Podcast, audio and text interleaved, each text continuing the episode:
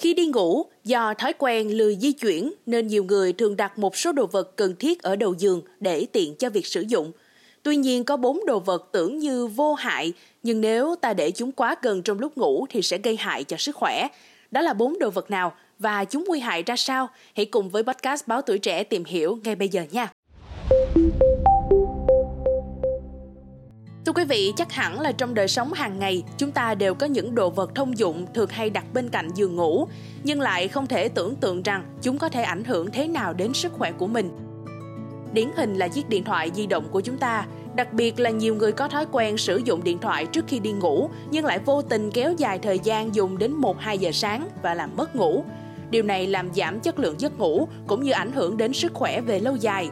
Nếu dùng điện thoại trong bóng tối sẽ gây mỏi mắt và là nguyên nhân của bệnh tăng nhãn áp.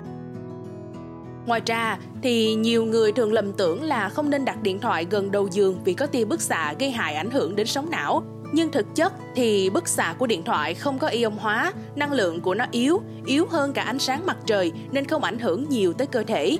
Tuy nhiên mặc dù bức xạ của điện thoại không gây ảnh hưởng cho sức khỏe thì quý vị cũng không nên để điện thoại gần giường ngủ với những lý do nêu trên. Trong những ngày nắng nóng như hiện nay, nếu quý vị bật điều hòa thường xuyên thì hãy nhớ sắm kèm thêm một chiếc máy tạo ẩm nha. Một vài tác dụng của máy tạo ẩm như là cân bằng độ ẩm trong phòng, làm mát không khí, cải thiện sức khỏe của hệ hô hấp và làm giảm tình trạng da bị khô khi ngồi điều hòa quá lâu. Tuy nhiên thì cần lưu ý là quý vị không nên để máy tạo ẩm ở gần sát đầu giường bởi chúng thường chứa một số lượng lớn vi khuẩn và nấm mốc. Thường xuyên tiếp xúc với khí độc hại phát ra từ nó có thể gây tổn thương đường hô hấp, giảm khả năng miễn dịch và sinh bệnh. Lời khuyên là quý vị hãy dùng nước sôi để nguội hoặc nước cất thay vì nước máy để đổ vào máy tạo ẩm. Ngoài việc sử dụng máy tạo ẩm, hãy đặt một chậu nước sạch trong phòng sẽ làm tăng độ ẩm không khí và rất có lợi cho sức khỏe của chúng ta. Món đồ vật tiếp theo nằm trong danh sách này là chiếc gối kê. Gối kê là vật dụng không thể thiếu đối với mọi gia đình.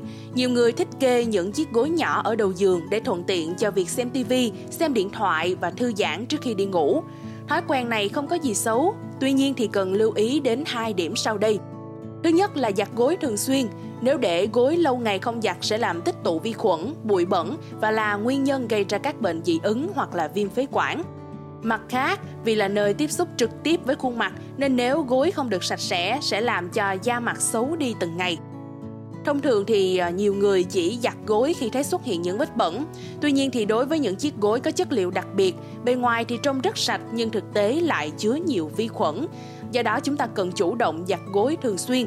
Tốt nhất là đối với ruột gối thì nên giặt ít nhất là 2-3 lần một năm, còn vỏ gối thì nên giặt ít nhất là một lần một tháng. Thứ hai là tránh ngủ quên trên gối kê quá cao quý vị nha. Gối được coi là cầu nối giữa đầu và cơ thể để cuộc sống luôn được thoải mái khi đi ngủ.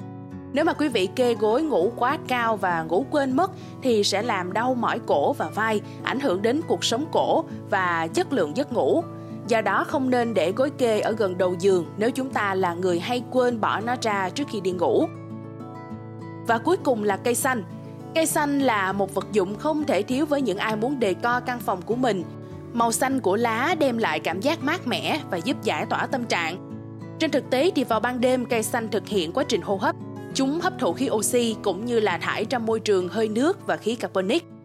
Nếu chúng ta ở lâu trong môi trường thiếu oxy thì sẽ khó đi vào giấc ngủ sâu. Đây cũng là nguyên nhân của tình trạng mệt mỏi, dai dẳng. Chưa kể đến một số cây có mùi thơm nồng như là hoa huệ, bạch đàn thì sẽ có thể gây kích thích thần kinh và làm mất ngủ. Thậm chí một số loại hoa đặc biệt thì không nên để ở trong phòng, chẳng hạn như là hoa tulip, nếu để trong môi trường kín sẽ làm rụng tóc, còn cây tùng bách nếu để quá gần khi ngủ thì sẽ làm kích thích dạ dày, khiến chúng ta chán ăn buồn nôn.